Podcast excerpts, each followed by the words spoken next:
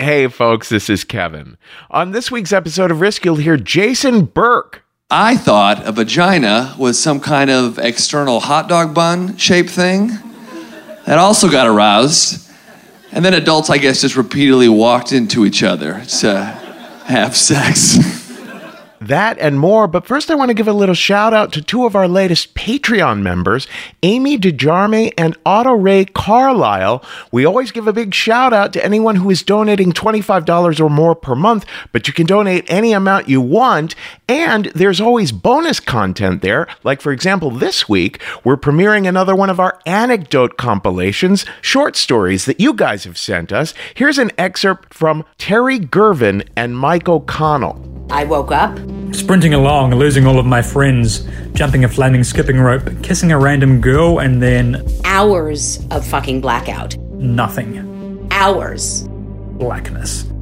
Go find that and more at patreon.com slash risk. And if you want to make a one-time donation, that's at paypal.me slash risk show.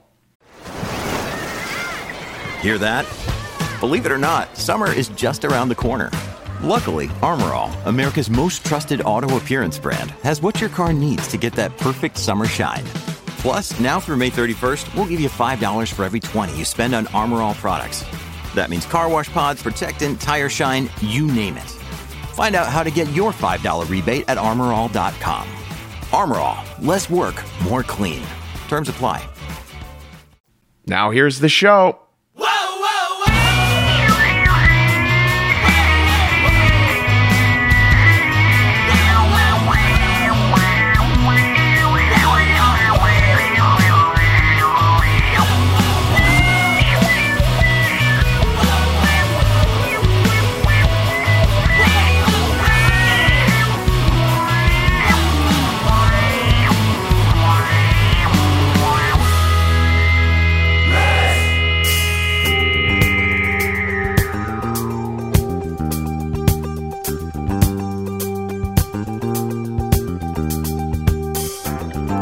Hello, kids. This is Risk, the show where people tell true stories they never thought they'd dare to share. I'm Kevin Allison. This is the Yellow Jackets behind me now, and we're calling this week's episode Turning the Corner. Holy shit.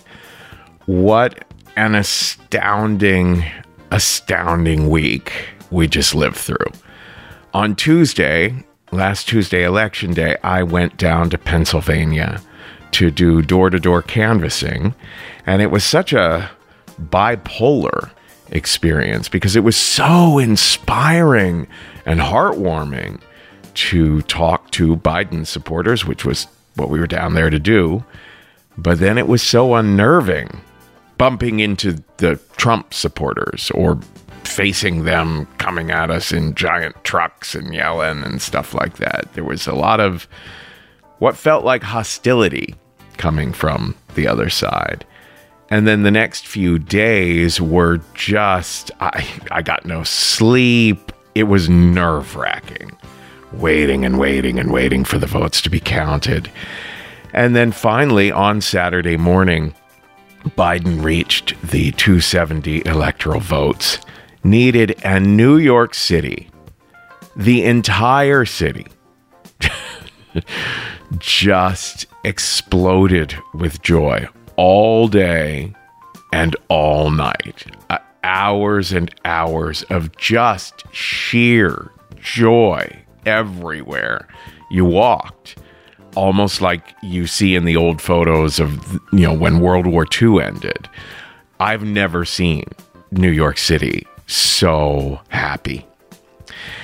These past several years, especially this year, have been so heartbreaking and frustrating and frightening and discombobulating.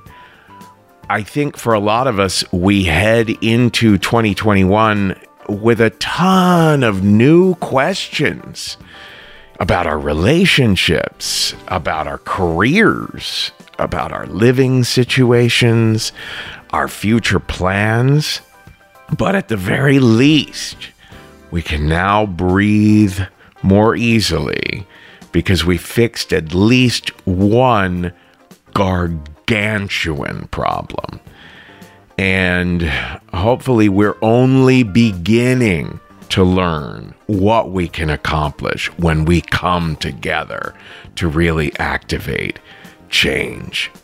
Now, in a little bit, we are going to hear from the wonderful Maryam Zaringhalam. She told a story at a Risk live stream a few weeks ago that really moved us. But before that, we're going to hear a story that was recorded in Los Angeles at one of our live shows last year.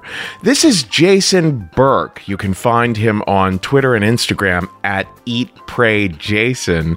Now, this was recorded at a live show, but the audience mics were a little wonky that night, so I, sound might be a little odd, but I think you're getting used to sound being a little odd from some of our live stream recordings.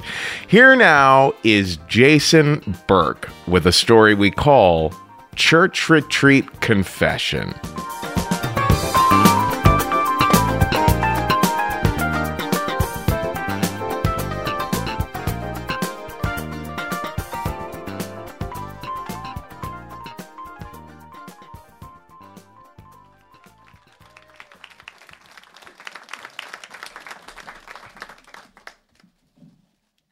I once went to a church retreat in Bristol, Connecticut in nineteen ninety-six.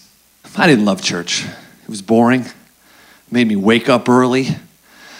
But you know, sexy people went to church. When you're a teenager, sexy and cool people are kind of the only things that matter, you know? But for all intents and purposes, we were a church-going family.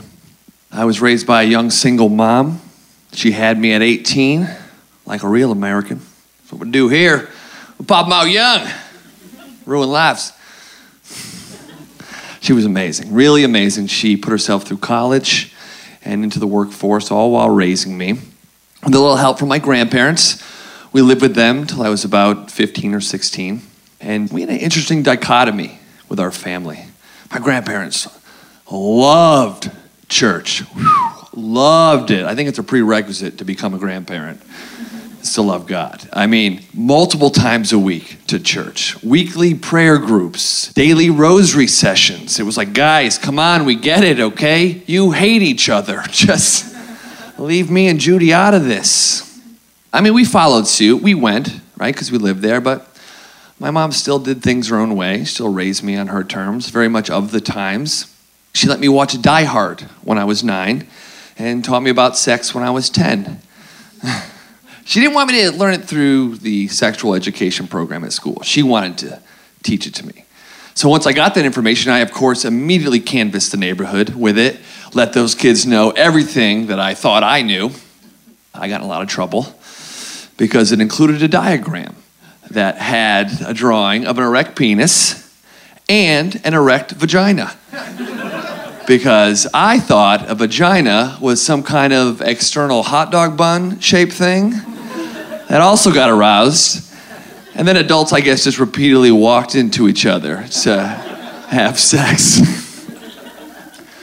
So, of course, by the time I was a teenager, I had a real firm grasp on male and female intercourse.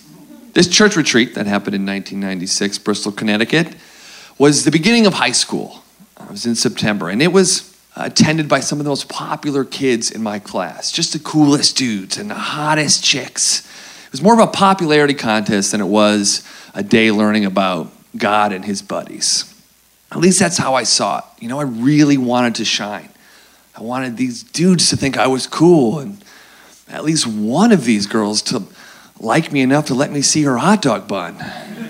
This church retreat took place in a nun's convent. There was about three to four nuns there, a couple priests, and twenty-five of us teenagers just jammed into this tiny living room. And the purpose of the retreat was to do a bunch of team-building exercises to become better Christian boys and girls, to help us navigate the troubled waters of high school, all the temptation. And the first exercise they asked us to do was to write down anonymously on an index card, ideal first date. Now, with twenty some odd years of hindsight, I have to ask, why is this a question at a religious event? Do they want to make sure that abstinence is top of mind? to anonymously shame anyone that thinks otherwise, or just to tip off a couple sneaky priests. Watch out. They got tiny hands. They're quick. Those guys. Either way, I was stoked to hear this question. I was ready to go. I was like, let's explicitly let these strangers know how J B rolls on date one.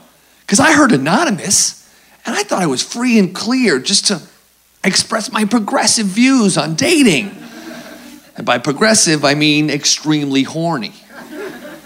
So I went in on this index card. Man, I'm a great writer. I licked the pen. Boom. Just almost filled up both sides. Nouns, verbs, adverbs. Tons of adjectives. Too many, arguably. And when we were done, they asked us to throw the cards back in the middle, mix them up, grab someone else's card, because we're going to read them aloud.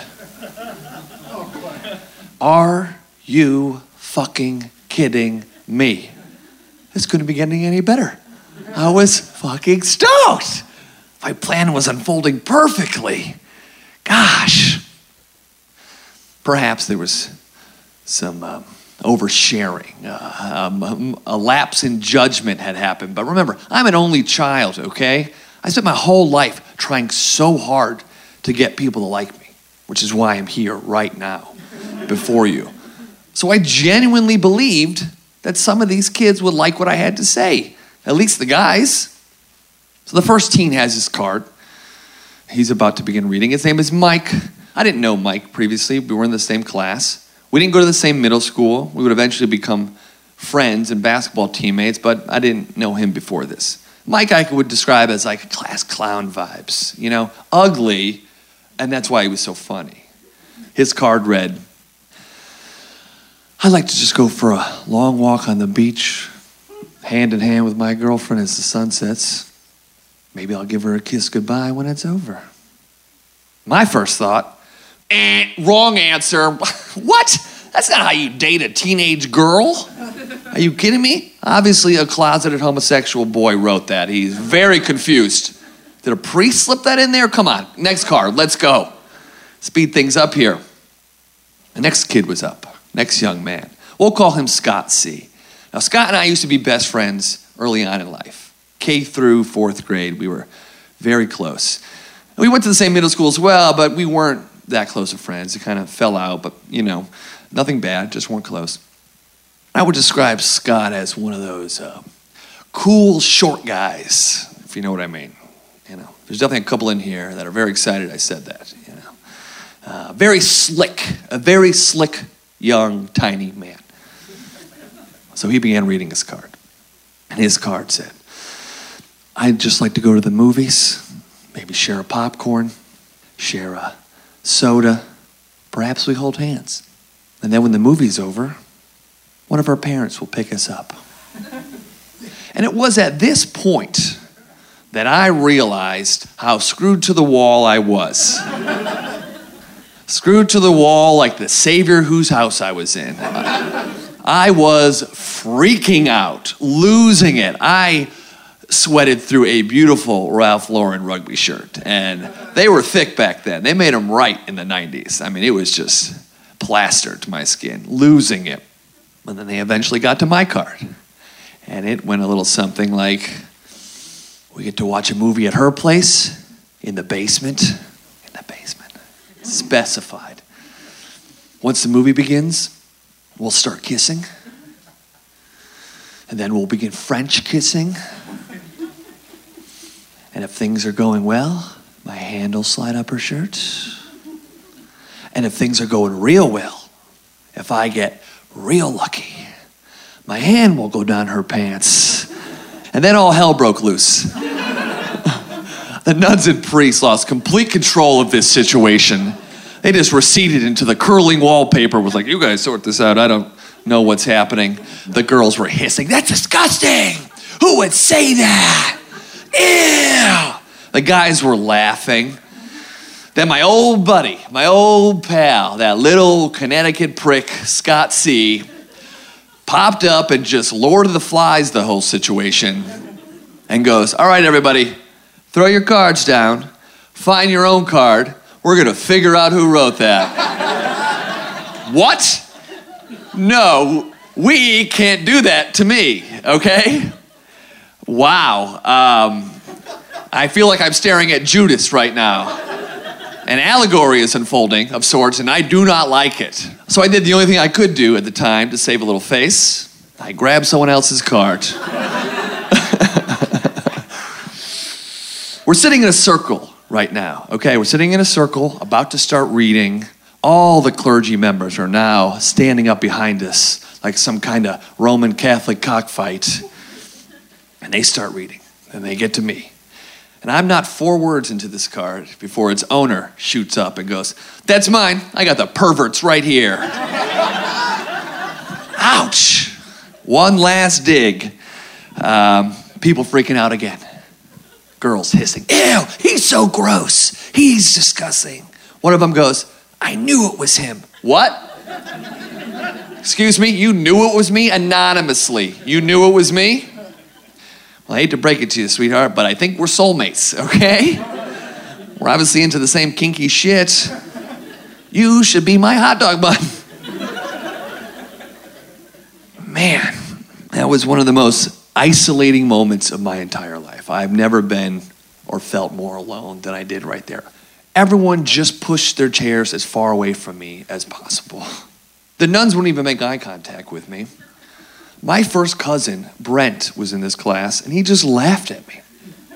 Remember, this is the morning, the beginning of an entire day.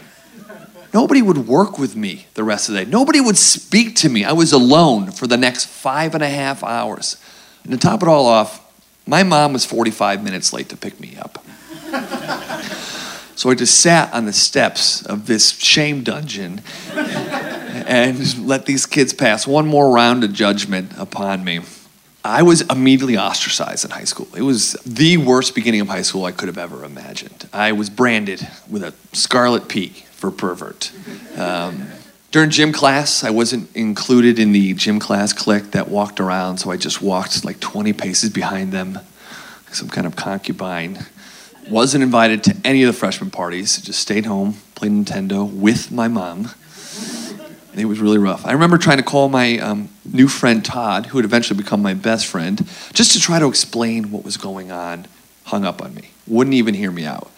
And things didn't really warm up. They didn't really warm up to me until basketball season, because I was good at basketball, so small-town people love that.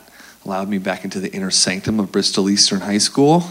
I felt the ripple effects, the repercussions of that for quite some time. I did not satisfy barely any teenage sexual desires. I was a virgin all through high school for other reasons, but this had a lot to do with it. Um, and I, uh, I, I mean, lost complete faith in the church. It was, it wasn't a safe place anymore, you know? I didn't like it that much to begin with, but it always felt like you could be honest in church, right? That's what you're presented. You can say whatever you want, you will be forgiven, everything is fine.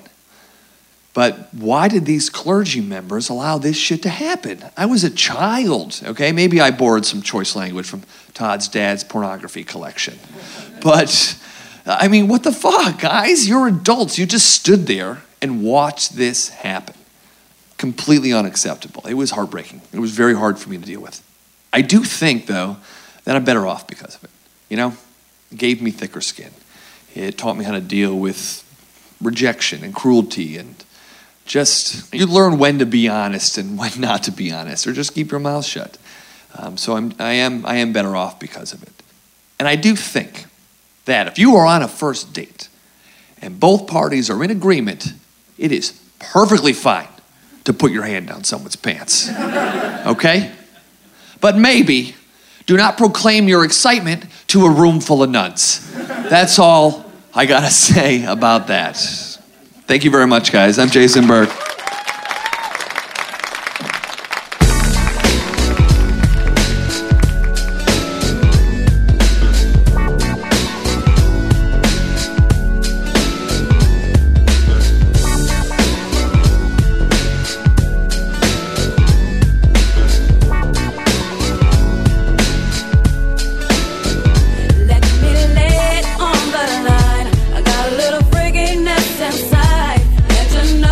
That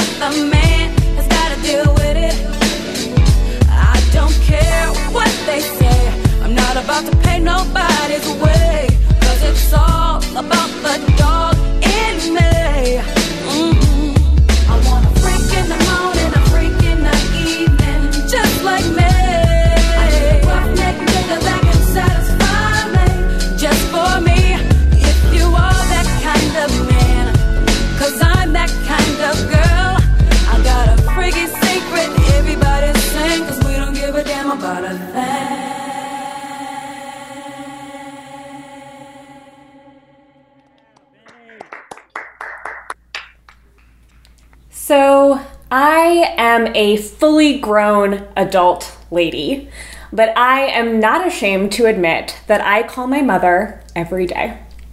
And I like to think of my mom as this sort of like on-demand, personal, and very affordable talk therapist. Because every day when I am feeling a little bit anxious or a little bit weighed down by things happening in the world, I just pick up my phone and everything just pours out of my mouth and into my mom's patient, loving, and yeah, sometimes only half-listening ears. And she'll tell me Maryamam, Azizam, which is Persian for my Maryam, my darling. Everything's going to be okay. And just like that, I feel this weight lifted off of my shoulders and like I can continue going on about my day uninterrupted. But one day on one of our calls, uh, she tells me that in a couple of months, she's going to be admitted into Columbia Presbyterian Hospital to get a brain aneurysm clipped. And immediately, my heart just sinks. Because, like, this is brain surgery. It's serious stuff. And my mom's like, no, no, no, Maryam, don't worry. It's totally routine procedure. Very low chance that anything's going to go wrong. It's all going to be fine. And so I'm like feeling okay for a second, and then I'm like, wait a second, that means that my mom's gonna be spending like roughly three days, seventy-two hours recovering from brain surgery. And that's seventy-two hours that I can't talk to her, seventy-two hours that I have to like live with the anxiety of my life without any kind of like vent to let it all come out. She's strictly forbidden me from coming up from D C to be with her in New York uh, for this procedure, because she's like, Maryam, I like you're just so dramatic. I know you're gonna drive me crazy. You're gonna make me feel like I'm gonna die. And to be perfectly fair, uh, she's right. I am not somebody who is known for possessing a lot of chill, as they say. And so I respect her wishes and I stay in D C, and the day of her surgery, the day she's admitted, I initiate constant text communication with my dad and my brother. I decide like I don't want to stress them out too much, so I set a timer to go off every hour to let me know that it's okay to text, because I feel like once an hour is like fine, like that's totally normal. At hour four, I get a text from my dad, and he sends a picture of my mom and says, she just got out of surgery, doing great, recovering just fine, with like a whole bunch of celebratory emojis, because he's a dad and I guess dads like emojis, I don't know. I look at this picture though, and I, I zoom in on her face, and she doesn't really look fine to me. She has bandages all wrapped around her head, and what I can see of her face looks kind of puffy.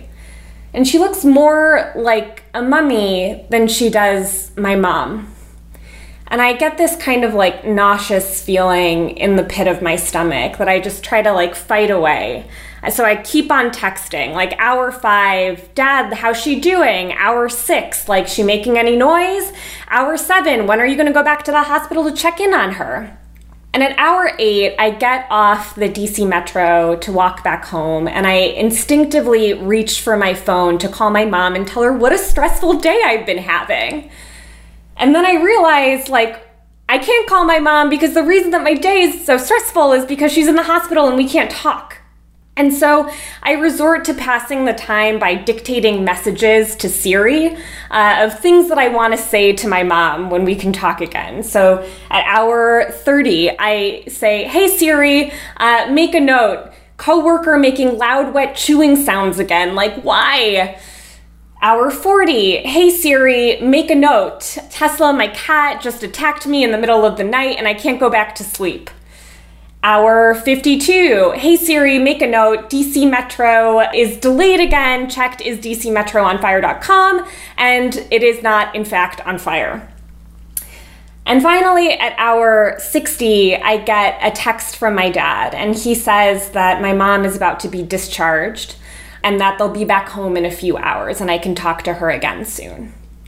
And so I'm just like feeling a little bit like, okay, like we're getting near that seventy-two hour mark, like everything's gonna be okay. And at hour sixty-four, I decide like, fuck it, I don't wanna wait anymore. I call my dad and I'm like, put her on the phone, I wanna talk to mom. And he's like, no, Maryam, she's still recovering. She's not feeling well. And I'm like, no, enough is enough. I just want to talk to her. I just want to hear her voice. And so he puts the phone up to her face, and I just hear this moaning sound. She says, or at least I think she says, I can't talk. It hurts.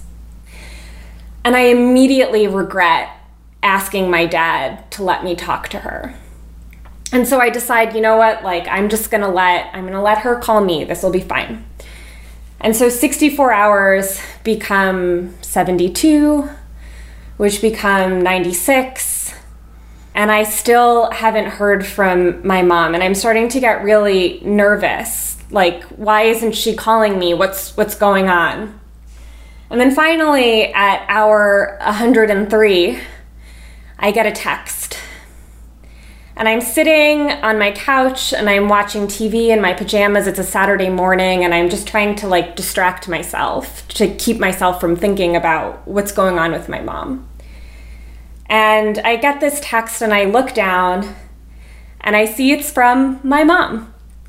And it says, watching Gossip Girl, so funny, X O X O. And I am like, I mean, like me and my mom, we share a love of garbage television. It's something that we've bonded over. But I'm like, this is the first thing that you say to me after we haven't talked for a record one hundred three hours.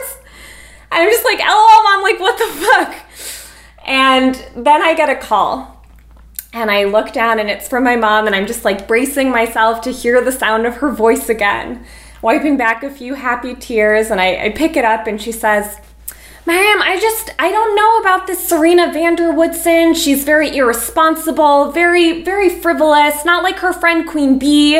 I just think she's so much classier. She's so well-dressed. Maybe you should dress like her. And I'm like, at once, like, I'm like relieved to hear the sound of her voice, but I'm also like, Mom, what the fuck do they have you on? Because her voice is kind of slurred and she just giggles and says the good stuff. Gotta go, and hangs up. And so I'm just like, okay, like here we here we are back in the swing of things. Like this is the new normal. But before I can like think too much about it or like celebrate this milestone, I get another call. And I answer it. It's from my mom. And she says, Maryam, you know, I think I'm going to go to bed at eight p.m. Does that sound good to you? And then maybe you go to, maybe you should go to bed at eight p.m. And definitely don't call me after eight p.m. Is that okay? And I'm just like, Uh, and she says, okay, good, good, and hangs up.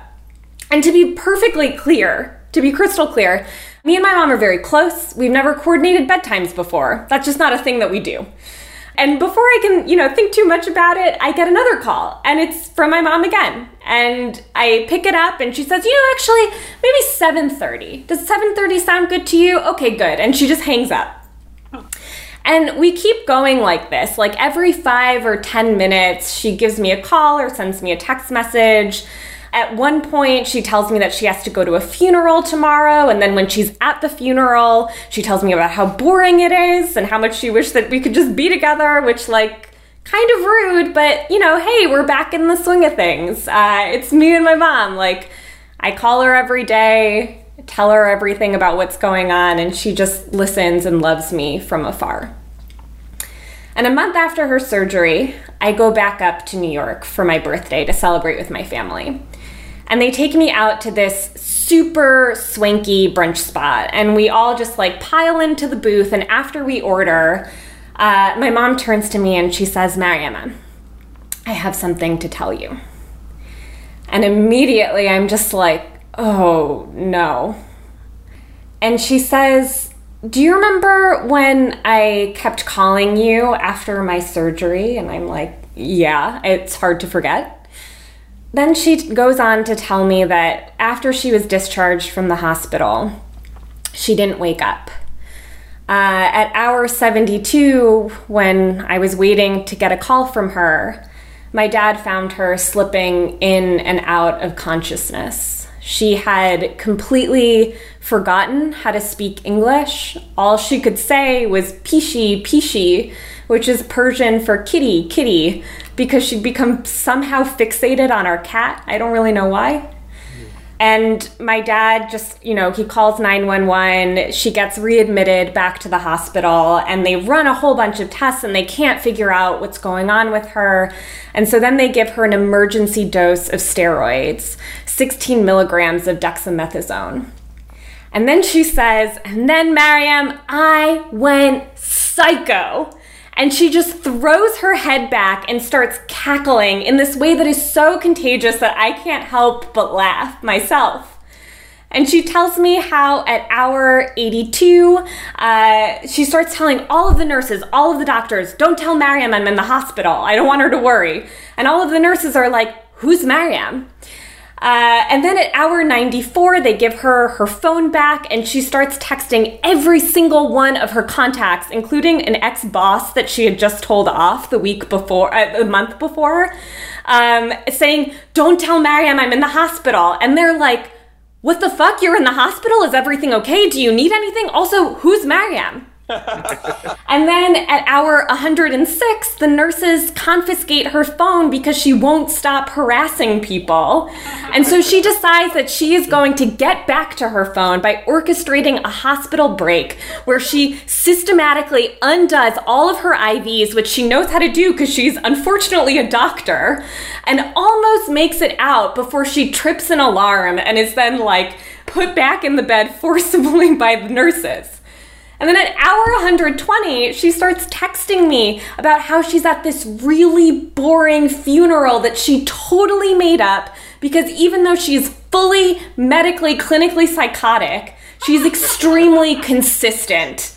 To the point where she just is like, I guess I'll just like randomly kill off this acquaintance and then pretend like his funeral is super boring because my daughter just won't believe that I'm at a perfectly nice and decent funeral. And I'm laughing this whole time she's telling me this. I laugh all the way back down to D C, thinking about how my mom just like straight up lost her mind. And then it hits me. My mom straight up lost her mind, and I had no idea. In the middle of a psychotic break, her first thought was on me and my happiness and my comfort. And then I start thinking about my dad, imagining him at hour seventy-two, finding my mom not waking up. I imagine him calling nine one one, trying his best not to panic. And I think about how much I wish I could have been with him. I think about how much I wish I could have been sitting next to my mom holding her hand as they gave her that dexamethasone. I think about how much I wish that I could have been the first person she saw when she woke up in the middle of a psychotic break at hour eighty-two. I think about how much I wish I could have been there at hour one oh six to just hold her down and restrain her. And I think about how much I wish I could have been with her through all those hours and in all the hours to come, whispering, Maman Iman, Aziz Iman, my Maman, my darling, everything's gonna be okay. Thank you. Beautiful.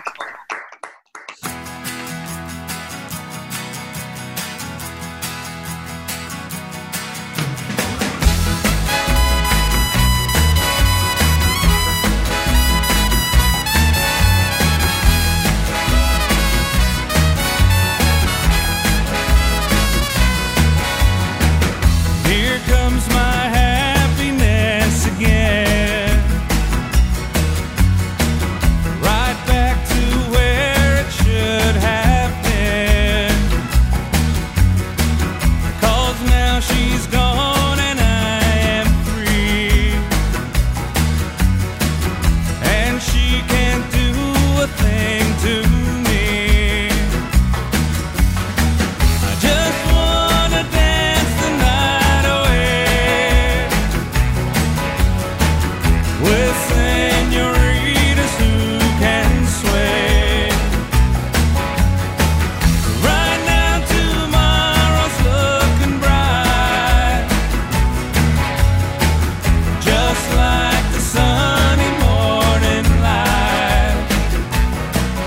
This is Risk. This is the Mavericks behind me now, and we just heard from Maryam Zaringhalam, who you can find on Twitter and Instagram at WebMZ underscore. Before that, a little excerpt from the song Freak Like Me by Adina Howard.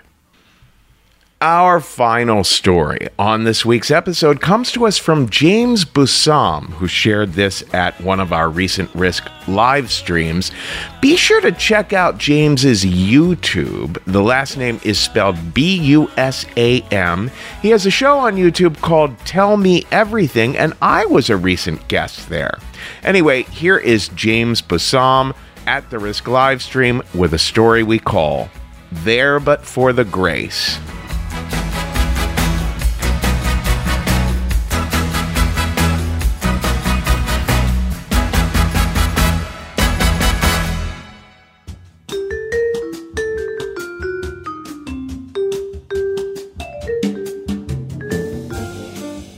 So I have performed all over the country. I have performed in big theaters, in small theaters, on the coast of Malibu, in church basements, and even in a couple private apartments. I've forgotten lines. I have skipped whole pages of dialogue. I've even fallen off a platform during a packed audience where there were agents in the packed audience specifically there to see me. But none of that None of that will ever compare to the stress and anxiety of driving a four-tier, pristinely white wedding cake with those little paper-thin sugar paste bows and flowers, seventy miles an hour on the I seventy-five Detroit freeway, praying to God you don't hit a speed bump or you have to slam on your brakes or, God forbid, you get into an accident. So I used to work for a bakery, and I'm a actor, a singer, a writer, a cabaret artist, and working at the bakery. And I also had a side business making cupcakes and cakes and everything. And it was a good way as a performer to have a flexible income and then have my evenings open for rehearsals and performing. And one morning, um, my wife and I, she's also a performer, and uh, we had a very, very busy day, and it seemed like life was just beating us up. Uh, we were sitting at the table, sitting down with our bills, and just the reality of trying to make everything work, combined with the fact that our lease for our apartment was uh, ending and we were trying to find an affordable apartment. Uh, we both had shows that day, which was really exciting, but my wife had an amazing opportunity with uh, the Misty Copeland at the uh, Detroit Opera House, and she was doing Romeo and Juliet, the ballet, with her. Uh, for those of you who don't know, uh, Misty Copeland is a phenomenal She's like the Michael Jordan of ballet. She's a an amazing African-American uh, ballerina, and she's beautiful and insane. And I also had a cabaret, and um, I was really excited for this cabaret. We actually did uh, this cabaret where we took all these Disney songs, all these like Disney love songs, and we turned them into this uh, meet and greet where singles were going to the bar and trying to hook up. And so we kind of turned everything on its head, and it was really fun. But all the stress of those two shows combined with all the realities of life and trying to be artists and trying to make all the ends meet were just, it was all piling up. And I had a, a wedding cake order that day as well. And because I can't say no, I also told the family that I would pick up a cake stand. And I was also trying to get uh, donuts and coffee for my cast. So it was just a ton of things that I was doing, and it was overwhelming. So, you know, the day went and I finished the show, and I'm driving home, and I feel like a badass. I feel like I had accomplished everything. I, I delivered the cake in one piece. I even got a twenty dollars tip because uh, they were so happy with it. The show was fantastic. We do this great number where I uh, sing this song, I'll Make a Man Out of You, from Milan. And um, I was doing this bit where I'm teaching my friend how to take a shot um, and how to do a lot of shots in a row. So we were doing these drunken acrobatics over the bar and all dancing and laughing. And it was, it was just so great because I felt like there's very few times as a performer where you enter that sacred space where you're performing on stage, the audience is in the sitting in the chairs, and you're together. You're laughing together, you're sharing that space together. You know, they were laughing, we were all having fun, and their laughter was making us perform better, and our performance was making them feel better, and it just felt so good. And I did end up having time to stop and get coffee and uh, treats for the cats too, so I just felt like I had accomplished everything. Feeling really good, you know, and I'm driving home, I'm listening to jazz, and I see down the expressway what looks to be like a broken piece of median. And I'm driving and driving and I get closer and I realize it's not a piece of like the divider for the expressway, it's actually an S U V. And the closer I get, I realize it's an S U V on its side. There was some sort of accident, but no one is around. There's no other cars on the expressway. And before I knew it, my hands just kind of took the steering wheel and I pulled over. I get out of the car and I step my feet on the ground and I'm instantly in an episode of The Twilight Zone. There are no noises, there are no one around.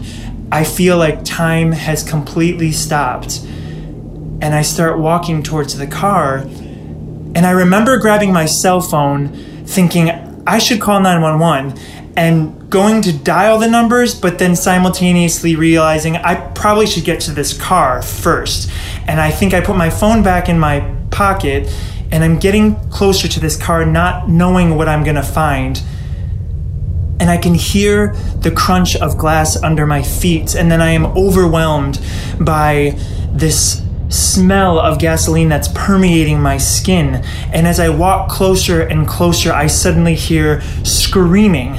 But the screaming sounds like when you're a kid and you're playing in the pool with your friend and you're underwater and you're trying to talk to each other or scream really loud so you can hear each other.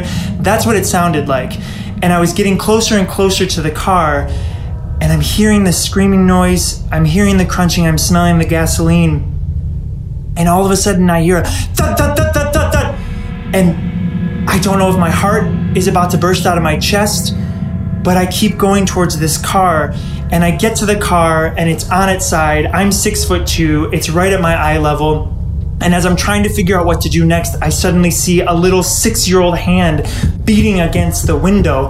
And it's this little tiny fist, and I immediately start trying to claw out the window and try to get the door open, but it's too high. And so I'm trying to see if I can get into the window, and I can't. And so I break off the piece of plastic that covers the seal of the window, and I grab my fingers into the broken plastic, and I jam the window down, and then I put it all the way down, and inside I see a little six-year-old girl crying her eyes out, reaching her arms as like I'm her savior, and and I'm trying to help her, and she's wrapped up in her seatbelt, and she's got a puffy coat on, and I can't tell what is the puffy coat or what's the seatbelt. And I get her unwriggled and I lift her up out of this car and I set her down next to me and I give her my coat and I tuck her behind me because I'm I'm scared that she's gonna get into the road and I don't know if there's another other cars coming. And I go back into the car, and as I'm reaching back into the car to see who else is in there, I have a hand on my shoulder, and then I see another hand and I hear voices, and I'm suddenly joined by all of these people. I have help, and we go back into the car and we see her sweet grandma just sitting there patiently waiting for us to help her out. And we get her out and we go into the front passenger seat, and the mom is there and she's crying and she's talking in another language that I don't understand, but we help her out pretty easily. And then we go to the dad, but he's trapped under the steering wheel, and we're all yelling things at once and it's all confusing, and we're trying to tell him, move your leg here or move your arm here. We we can help you, we're gonna get you out, but you have to like move this way and move that way. And we're able to get him out. And I look around and there are four live humans standing outside of this car without any injuries. The dad has one little scratch on him from the broken glass. That's it. None of them, none of them are hurt. And I just remember thinking, okay, they're okay. And as my brain and my body and my blood and my soul start to come back together, I look up, and not twenty feet in front of me is my wife. I'm so confused because I, I think she's a mirage. And I, I look at her and she's shrugging her shoulders and she has a limp smile like, yeah, I don't know what just happened either. And I walk to her and she's standing outside her car and I, I don't even remember asking her, but somehow I got the information that she had been driving behind me the whole time and thought it was my car, but wasn't sure. And as soon as I pulled over, she knew it was my car. And I remember walking and inching and time stopping, and she describes me leaping out of the car towards this car accident, getting to the car in a matter of seconds, and it was her that called nine one one, and it was her who described me pulling people out of this car and all of this crowd helping, and we just stand there, and I'm so... I, I'm just at a loss of words. We stand there for a second, not knowing what to do, and we drive home. And of course we go shopping, because that's what you do when you don't know what to do. We're in the store with the fluorescent lights and the music playing, and I'm sliding one shirt on a hanger to the next, and I'm over it. I don't want to be there anymore. I don't want to be at the store anymore. I want, I want to be home, sitting there processing this. I, I want to be back at the accident, because when I was there, I have never felt more sure that I had purpose. That car accident needed me. I needed to be the one on the road at that time before there were any other cars on the road. I needed to be the one driving because I am the person in life that sees the things that don't make sense and walks towards them. I'm the person that sees the things and needs to go help. I'm the person that does that. And I never felt more purpose than when I was doing that in that sacred space where, just like when I was performing in the theater, you share that memory, you share that moment with the audience. It's enough to save someone's life if it's powerful enough. And I was in that moment with the car accident, and I had never been more sure of my purpose before. I needed to go into that fire, and I will always go into that fire. Thank you. Wow. Wow.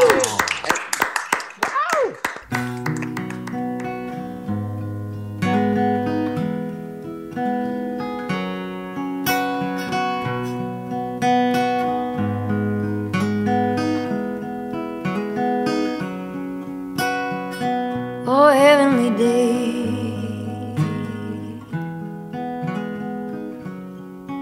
all the clouds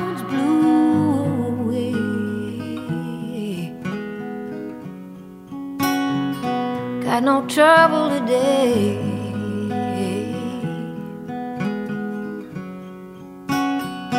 With anyone,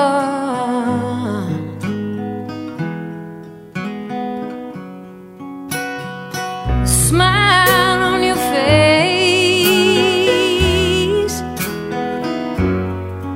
I live only to see.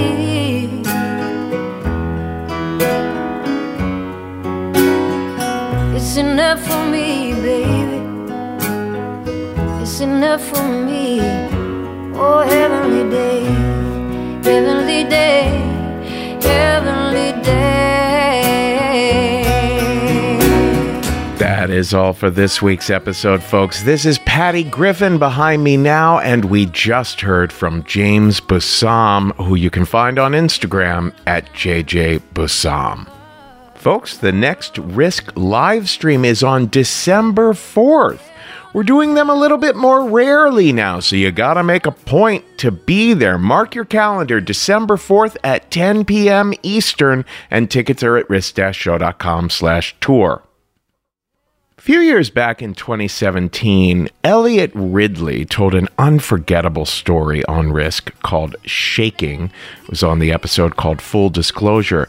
It was about a traumatic sexual abuse sort of situation that Elliot transcended over time, and now he's made a movie about trauma, or he's making a movie about trauma and looking for funding for it. So if you go to indiegogo dot com and look up Manifesting Madeline, Elliot's raising money there, and it is a really worthy cause. I highly recommend you get on over there and check it out. And be sure to check out the story studio dot org for a whole variety of different kinds of workshops we offer on storytelling. We've got a two-day one coming up with Wes Hazard, another one specifically for storytelling for business with Cindy Freeman, and then we do these webinars that are only ninety minutes long, like one coming up called How to Tell Stories in Which You Were the Villain with Brad Lawrence. Not to mention our corporate workshops that we do for staffs of businesses. That is all at the story studio dot org. Don't forget to check the show notes for this episode, where you can find all the links for things like hiring me or getting texts from me about behind-the-scenes news here at Risk. And of course, on social media, we are at Risk Show on Twitter, Instagram, and Facebook. And I am at the Kevin Allison on Twitter and Instagram. Folks, today's the day. Take a risk.